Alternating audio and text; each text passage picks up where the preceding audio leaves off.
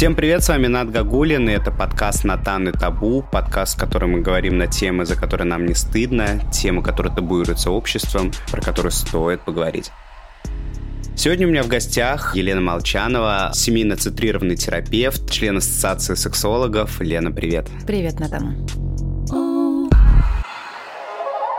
В прошлом выпуске мы с тобой разговаривали на тему расставания и как его пережить. Если вы еще не слушали, обязательно послушайте.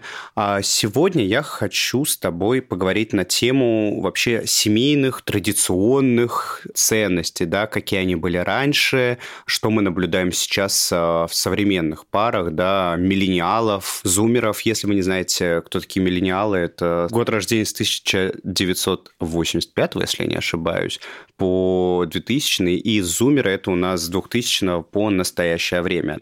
Ну, и, естественно, у нас есть бумеры, которые до тысяча девятьсот восемьдесят пятого года. Вот такие сейчас у нас есть разбег в трех поколениях, да, и, соответственно, есть этот конфликт, да, ценностей, понятий, того, как нужно жить, того, как нужно строить брак, того, как нужно выстраивать отношения. Да, там, это целая философия, да, каждого поколения mm-hmm. и отношение к чему-либо, к деньгам, к работе, к отношениям, браку, к изменам, к любви. Кстати, если вы еще не слышали подкаст на тему «Что такое любовь», вы можете его послушать. Это был первый выпуск. Измены у нас были в первом сезоне. Но сегодня остановимся именно на ценностях, да, какие вот традиционные ценности были тогда, какие сейчас, что ты замечаешь э, среди своих кейсов, угу. у своих пациентов, или как они у вас правильно? Клиенты. Клиенты, угу. Это у нас у психоаналитиков они пациенты, у вас клиенты.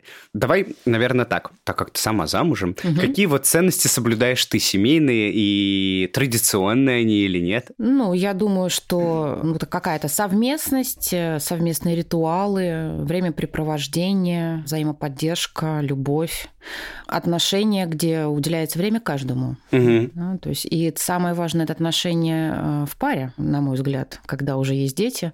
Угу. Да, и не забывать про эм жэ – отношения, партнерство. Угу. Mm-hmm. Выделять на это время, mm-hmm. быть вместе, вне родительских ролей, ну и отдельно уделять время детям. Согласен с тобой. Слышал о том, что сейчас начинает утрачиваться ценность вот, э, некой традиционности. Да? Что я подразумеваю под традиционностью? Это посадить дерево, построить дом, родить детей. И вот мы такие вот вместе, вместе взять ипотеку, mm-hmm. съездить один раз в год в отпуск и умереть в один день.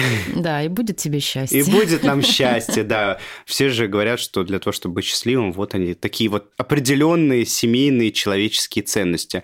Но общаясь сейчас со своими пациентами, которые как раз-таки входят в категорию зумеров, да, говорят о том, что вот это утрачивает смысл, да, что брак в его понимании, да, вот это просто штамп в паспорте, да, что это вообще в принципе как будто как бы и не нужно, что это просто какая-то бюрократическая угу. херня, и что можно вот строить отношения вот так, да, не заморачиваясь на эту тему, что можно выстраивать полиаморные отношения, угу. да, если те, те, кто не знает, что такое полиамория, это выстраивание отношений сразу с несколькими людьми, и все друг про друга знают, и всех все устраивает. Тут началось даже какое-то смешение даже сексуальности. Mm-hmm.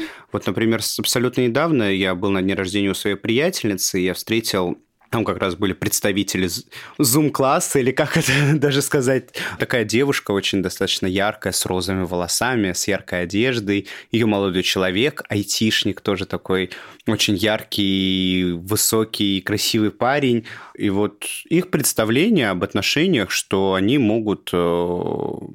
взаимодействовать в сексуальном плане с другими людьми, угу. в том числе, но они пара. Что брак, как я понял, да, для них в традиционном понимании это типа не главное, это как бы вообще какой-то пережиток прошлого. Что ты думаешь про это? Ну, я могу дать комментарий с точки зрения как раз системной психотерапии, да, так угу. как я системный, семейный, супружеский психотерапевт.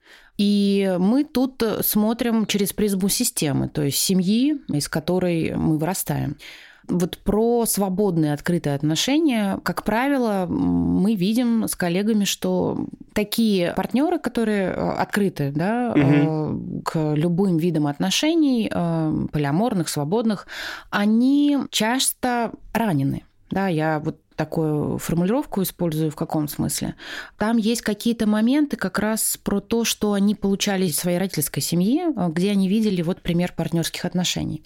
И, скорее всего, там что-то не складывалось, либо было сложно, было непросто, и было больно. Mm-hmm. Им было больно как детям. И мы же делаем вывод, наблюдая за своими родителями, как, за примером мужчины и женщины, их взаимодействие, мы делаем вывод о том, как мы хотим и не хотим. Да? То есть, как говорят клиенты, я точно знаю, как я...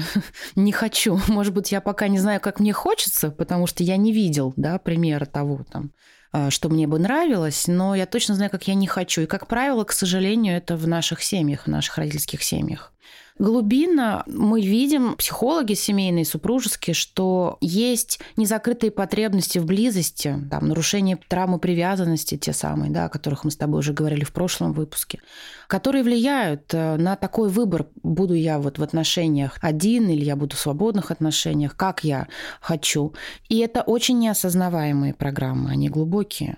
Это не хорошо и не плохо. Ну, просто у всего есть своя первопричина, почему так происходит. А про поколение зумеров вообще, когда я тебя услышала, я вспомнила одну из конференций вот у, у семейных психологов, где рассказывалось о том, что исторически-то у нас патриархальное общество, угу. такое э, общество при царе, выросшее и привыкшее к руководству, к тому, что э, за нас принимают решения, всегда много насилия применялось, каких-то государственных таких, да, программ, и это влияло и на семью. То есть, например, там в советские времена были парткомы, и границы семьи были вообще открытыми. На партком могла прийти жена и рассказать там о том, чем она недовольна мужем. Все могли, имели право советовать, обсудить, как-то, да, поучать этого непутевого супруга. И это было нормально. Угу. Государство было достаточно закрыто в своих границах, а границы внутри семей были вот абсолютно прозрачными, открытыми. И все друг про друга все знали.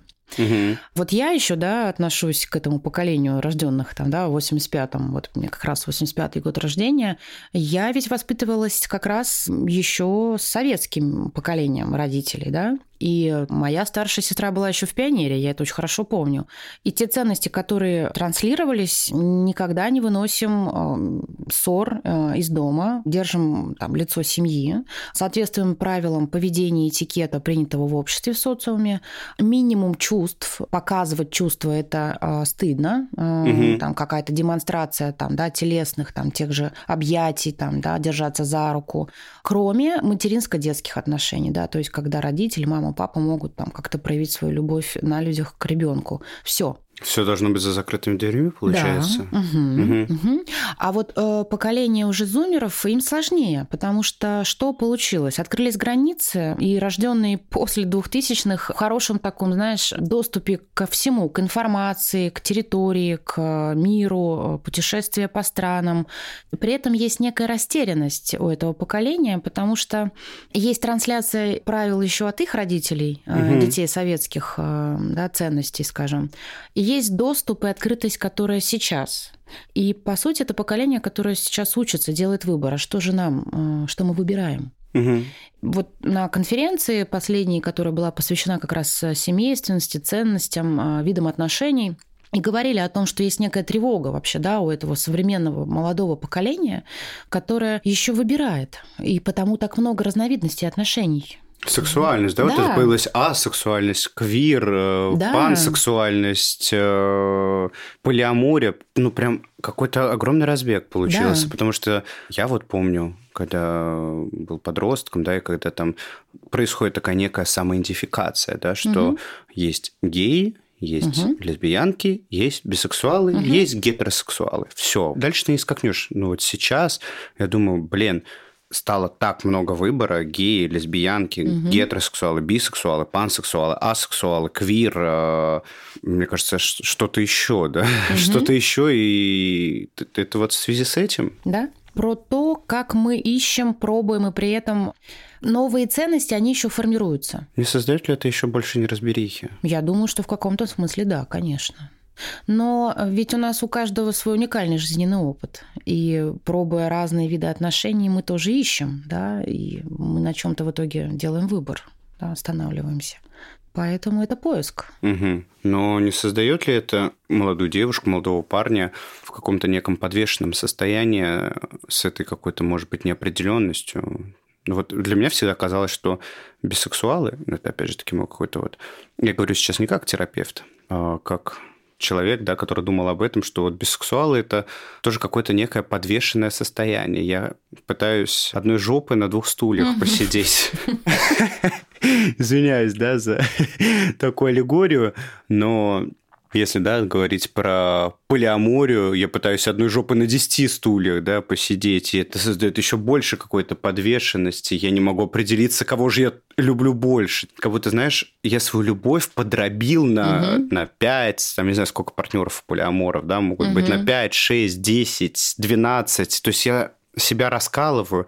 Не происходит ли такой с личностью некого такого раскола, что он теряет себя, что как будто бы вот раньше вот эти вот традиционные ценности были как неким таким, знаешь, понятным ориентиром, понятным планом действия, как надо. А вот сейчас происходит такой какой-то личностный раскол, и непонятно вообще теперь, как надо. И то есть, знаешь, люди, которые придерживались тех традиционных ценностей, ну вот я тоже их, да, там чуть-чуть застал, и знакомившись с новыми ценностями, я вот, честно, немножко фрустрирован, потому что то, что было раньше, меня не устраивает, и то, что есть сейчас, для меня пока непонятно. И я такой, типа, э, а как надо-то?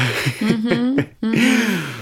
Что ну, ты думаешь по этому тебе поводу? Тебе, как коллеге-клиницисту, клиническому психологу, ты поймешь меня, раскола быть не может личности, мы все выживем, все будет в порядке, расщепления не будет. Ну, будет какое-то время, причем это же десятилетие, по идее, да, угу. вот поиск новых, генерация, там, генерирование новых ценностей, это мы в интересное время живем, получается. Сто процентов. Мы живем в переходном периоде. Причем всего. И историческом, политическом, угу. сексуальном, ценностном. Это я тоже не перестаю удивляться, что каждый день вообще что-то меняется, каждый период времени что-то меняется, и это немножко, кстати, тревожит. Угу. Ну, нам всем надо будет точно стать гибче, более гибкими, да, потому что, правда, технологии быстрее развиваются, все это на нас тоже влияет, да, и нам надо быстрее учиться переключаться. И точно будет развиваться и там новые технологии в психотерапии, какие-то методы более быстрые, там, да, соединяющие разные модальности, это тоже будет помогать. Угу. То есть заботиться о своей там психогигиеной, заниматься надо обязательно нам в это время, это правда. Угу. Чтобы быть более переключаемыми, более такими текучими, более гибкими. Я считаю, что нужно дать времени время. Согласен. Вот так я считаю. Знаешь, в жизни как в сказке, чем дальше, тем страшнее. Мы как раз говорили в одном из выпусков первого сезона про дейтинговые приложения, да, mm-hmm. там Tinder, Pure, Fjord. Было много обсуждалось разных приложений, но одним из основных было взято Tinder. Те, кто еще не слушал, прослушайте обязательно этот выпуск. Что ты вот думаешь про, как раз раз мы начали говорить про технологии, что ты думаешь про эти вот приложения? Помогают ли они создавать, формировать, влияют ли на формирование новых ценностей, семейных, на построение романтических отношений. Вот я задавался вопросом, да, это бесконечность выбора, да, или угу. возможность найти свою любовь. Вот задам тебе такой вопрос. Что угу. ты думаешь, дейтинговое приложение – это угу. попытка найти свою любовь или это бесконечность выбора? Не формируется ли у нас, вот знаешь, вот, вот этот поведенческий паттерн, что не срослось, типа, мы, мы как будто перестаем ценить людей, с которыми мы вот познакомились, угу. типа, да, да похер, сейчас я еще свайпну, и угу. у меня бесконечность выбора, я могу выбрать кого угодно, кого хочу, потому что... Типа, людей так много, а я такой классный, и, типа, люди как будто перестали вкладываться, что ли, в это как-то более... душевная, не знаю. Ну, угу. в общем, какая-то вот такая у меня сейчас да, мысль витает в голове. Да, тебя привычным уже стало. Многие очень знакомятся, и браки, да, и длительные отношения в соцсетях, и в приложениях. Что я думаю? Я думаю, что это часть нашей жизни, угу. что это реальность. И влияет ли это на формирование ценностей, новых ценностей, да, вот эти дейтинговые приложения? Я вот сейчас даже поясню. Угу. Если вот про традиционные ценности, помнишь, да, как раньше формировались взаимоотношения между людьми, вот вспомни, как ты познакомилась с своим мужем? Ты же познакомилась с ним не через Tinder, правильно? В а... ресторане. Вот, в ресторане. Люди, знаешь, очень там... симпатичный мужчина. Вот, да, познакомилась был... в ресторане, да. Кто-то там в театре, в кино, uh-huh. еще что-то. В каких... На остановках люди на знакомились, остановках. На автобусных. Да. Вот, вот, я про эту тебе традиционность как uh-huh. раз. И вот что с ней, как она вот видоизменилась вот сейчас? На формирование любви и то, как я выбираю партнера, не может повлиять, познакомился ли я с партнером через приложение или где-то на улице. Угу. Потому что любовь – это то чувство, которое развивается и крепнет в зависимости от коммуникаций угу. у партнеров. Любить мы учимся всю жизнь, и любовь, она переходит в более глубинную со временем. Поэтому я считаю, что это реальность, это, ну, это часть новых ценностей, часть вот, ну, приложения, да, дейтинговые.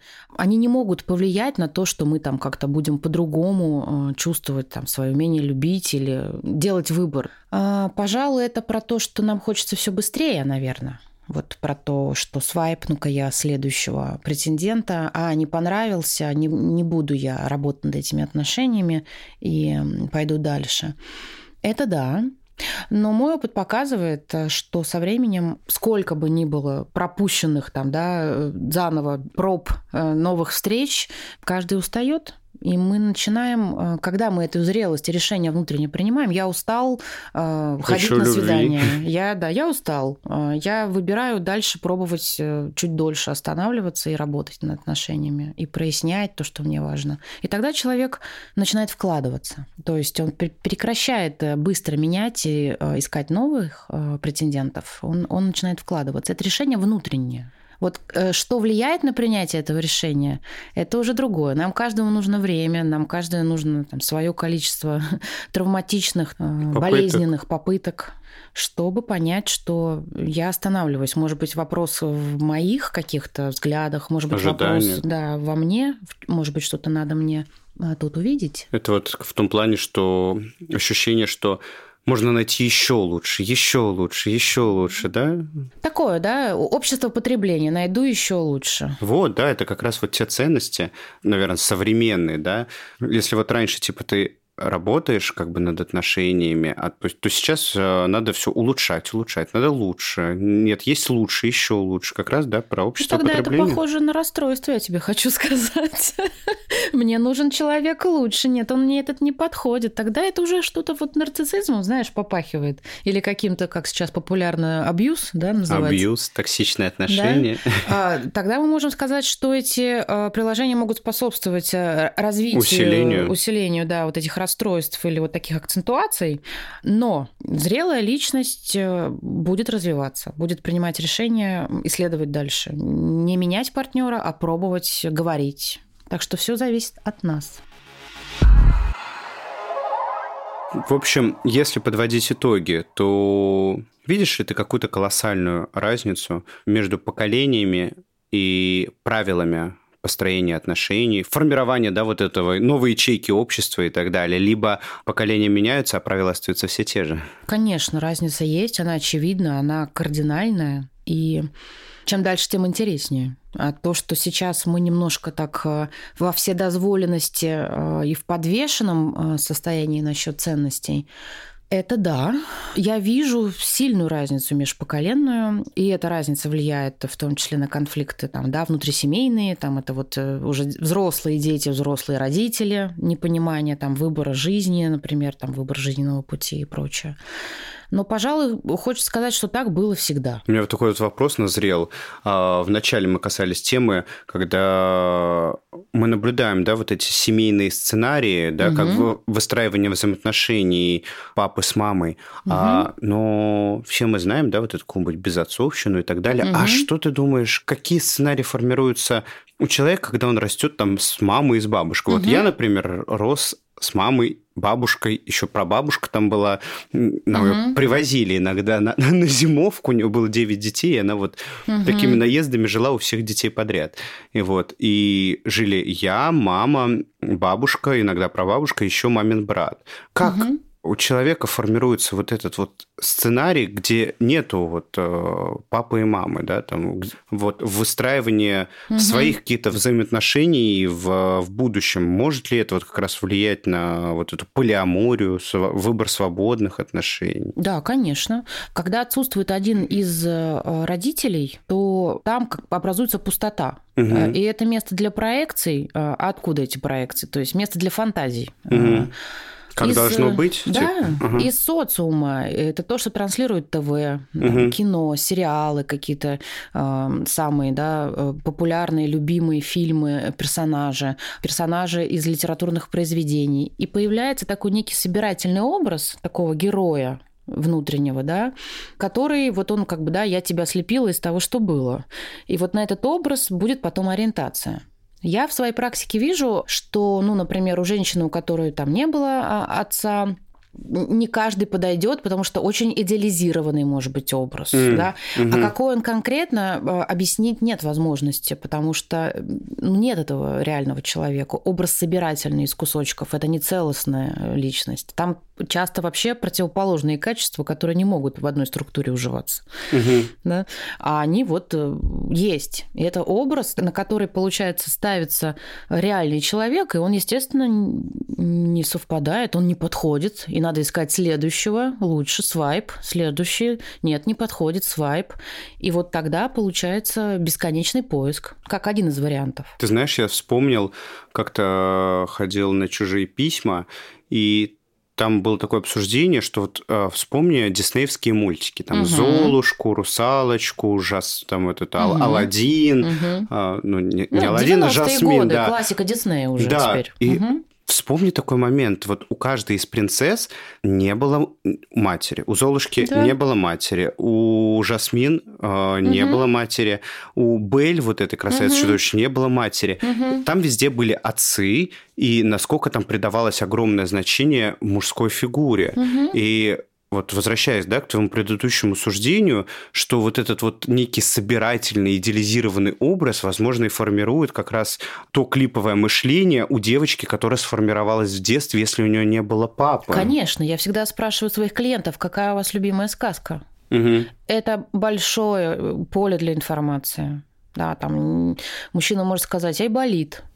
Я спрашиваю, чем вам нравился этот герой? И это, в общем, человек рассказывает о себе. Там, да, как, как такое некое спасательство, забота о других, естественно, в ущерб себе, потому что да, спасательство, оно всегда чревато. Мы уходим, мы много отдаем и забываем о себе, мы незаметно теряем себя. Угу.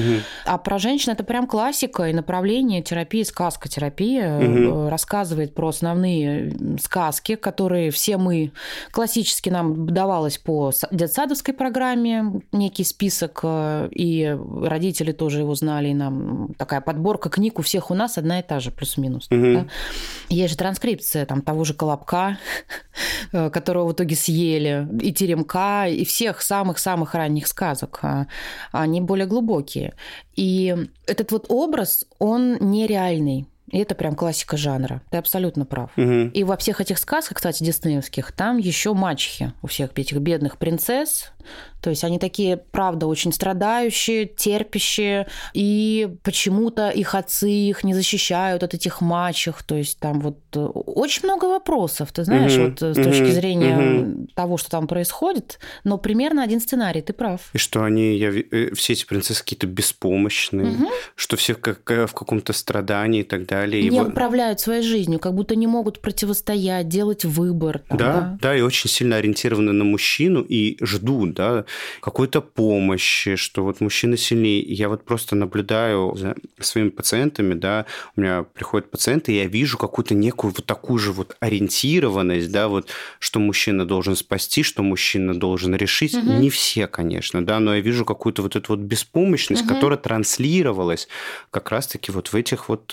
мультиках, да, угу. что есть какая-то ориентированность на мужчину, что вот как будто я сама ничего не могу делать, вот должен появиться в моей жизни мужчина, угу. вот тогда-то угу. я заживу. В общем, очень интересно, да, что, почему такая идеология вкладывалась в эти мультфильмы, и почему она так откладывается, да, в нашей психике, не осознается и влияет на наши дальнейшие жизненные сценарии. Я думаю, не только, конечно, мультики, угу. но и какие-то наши семейные, семейные детские травмы. Вот, но... Это такая, сейчас мы сейчас в философию да, ударимся. Ага. Но опять-таки у нас патриархальное общество. Ориентация на то, что мужчина будет решать и э, должен решать, тут даже его особо не спрашивают. Тоже давление такое на мужчин, это вообще да. шок какой-то. Мужчинам вообще не просто живется в нашей стране, это правда. С самого раннего детства запрет на слезы и много должен. Угу, угу. Ты знаешь, я очень часто, ну вот так должен, вот когда слышу от пациентов, мужчин, что им тяжело выдержать, потому что их даже... какие-то вот разговоры начинаются, ну, так же вот надо, но я же вот должен, угу. вот, э, и вот должен, должен, должен. Я говорю, а кому вы что должны? Ну, так же надо. Я говорю, а кому надо? Угу. И вот ты понимаешь, то, что с самого детства, конечно, э, мальчикам, да, вот, угу. я даже по себе сужу, что очень много на тебя возлагается, и мальчик потом живет, э, мальчик уже становится, когда мужчиной, угу. ему все время он... ударяется несоответствие того, что как будто бы я... Вот я должен, но я не сделал. Вот, вот что я постоянно не дотягиваю, потому mm-hmm. что на меня столько было ответственности, столько на меня возлагалось, и я вот не дотягиваю, поэтому, может быть, у мужчин вот такое вот надо делать, делать, делать, делать, делать, mm-hmm. генерить постоянно. И когда, может быть, даже какие-то вот зависимости и так далее, алкоголизация, mm-hmm. наркомания, вообще любые аддиктивные состояния связаны именно с этим давлением, что я не не могу справиться с этим огромным количеством должен и надо. Вот. Что ты думаешь про это? Абсолютно так. И тревога э, увеличивается пропорционально ощущению, что я там не соответствую. Вот это вот должен. Должен, при этом образ должен... Был бы какой-то реальный прототип, ч- чему я должен соответствовать, а он же тоже какой-то непонятный, эфемерный. Есть свод правил и обязанностей должен, свод угу, вот этого вот угу. нужно и должен. А по сути ориентации конкретно ее нет на что. И это тоже это огромное поле для тревоги, для фрустрации, для ощущения постоянного вот какого-то внутреннего да, там, раздрая, и тогда, конечно, чтобы успокоиться, это состояние измененного сознания, это алкоголь, это наркотики, переключиться. Ну, потому что это, да, непонятно, а вот в какой момент я уже достиг, да, то есть я должен-должен, а как ты это замеришь, как ты это поймешь? Угу. И вот задаю вот эти вот логичные вопросы, да, своим пациентам, а как вы понимаете, что вы это достигнете? Да, это, может быть, что-то из коучинга, угу. конечно, но очень важно возвращать и давать какое-то логическое понимание, что, да, блин, я никогда, как я говорю, допустим, я должен там быть счастливым, я должен много зарабатывать. А много это сколько? Или а когда, угу. э, а когда вы станете счастливым, это как? Вот как понять, что вы счастливы? Что такое счастье? Потому угу. что для... Нач... Мы начинали с, того, с тобой выпуск о том, что для некоторых счастье – это вот посадить дерево, построить дом, завести угу. семью. И те вот, кто знают об этих ценностях, да, которые слышали, и приходят ко мне да, в терапию, говорят, вы знаете... Я посадил дерево, да, я построил дом, у меня есть семья, у меня есть жена, типа у меня есть работа. Но, блин, я несчастлив, да, потому что мне сказали, что для того, чтобы быть счастливым, нужно вот проделать вот этот вот угу. ценностно ориентированный путь. Но кто сказал, что вот именно вот эти ценности твои, что они угу. нужны тебе? И люди понимают, да, им кажется, что их обманули. И mm-hmm. это абсолютно не те ценности, которые нужны им были. Поэтому вот возвращаясь к вопросам о ценностях... Важно знать свои ценности, важно понимать их. Поэтому, кстати, можно сейчас сесть и записать. А что наполняет мою жизнь? Что мне важно вообще в моей жизни? Что для меня важно? Дорогие слушатели, для вас прям вот домашнее задание будет от Елены Молчановой. Записать действительно свои ценности. Что для вас ценно? Что считаете вы своими именно ценностями? Не общественными, а своими. Что ж, будем заканчивать на сегодня наш выпуск. Тема, мне показалась, очень была многогранна. Лена, спасибо тебе огромное, что сегодня приехала и смогла со мной разобрать столь непростую, сложную тему. Также напишите в комментариях, какой герой мультика или какая сказка были в вашем детстве любимыми. Что ж, это будет такое для вас задание, и я думаю, что в одном из выпусков мы поразбираем это еще. А это был подкаст «Натан и табу». Сегодня у меня в гостях была Елена Молчанова, семейно-центрированный терапевт, член Ассоциации сексологов. Лена, спасибо тебе большое. Спасибо, Натан. Подписывайтесь на нас на всех мировых платформах, ставьте оценку этому выпуску, пишите в комментариях, как вам. И увидимся в следующем выпуске. До встречи. Пока.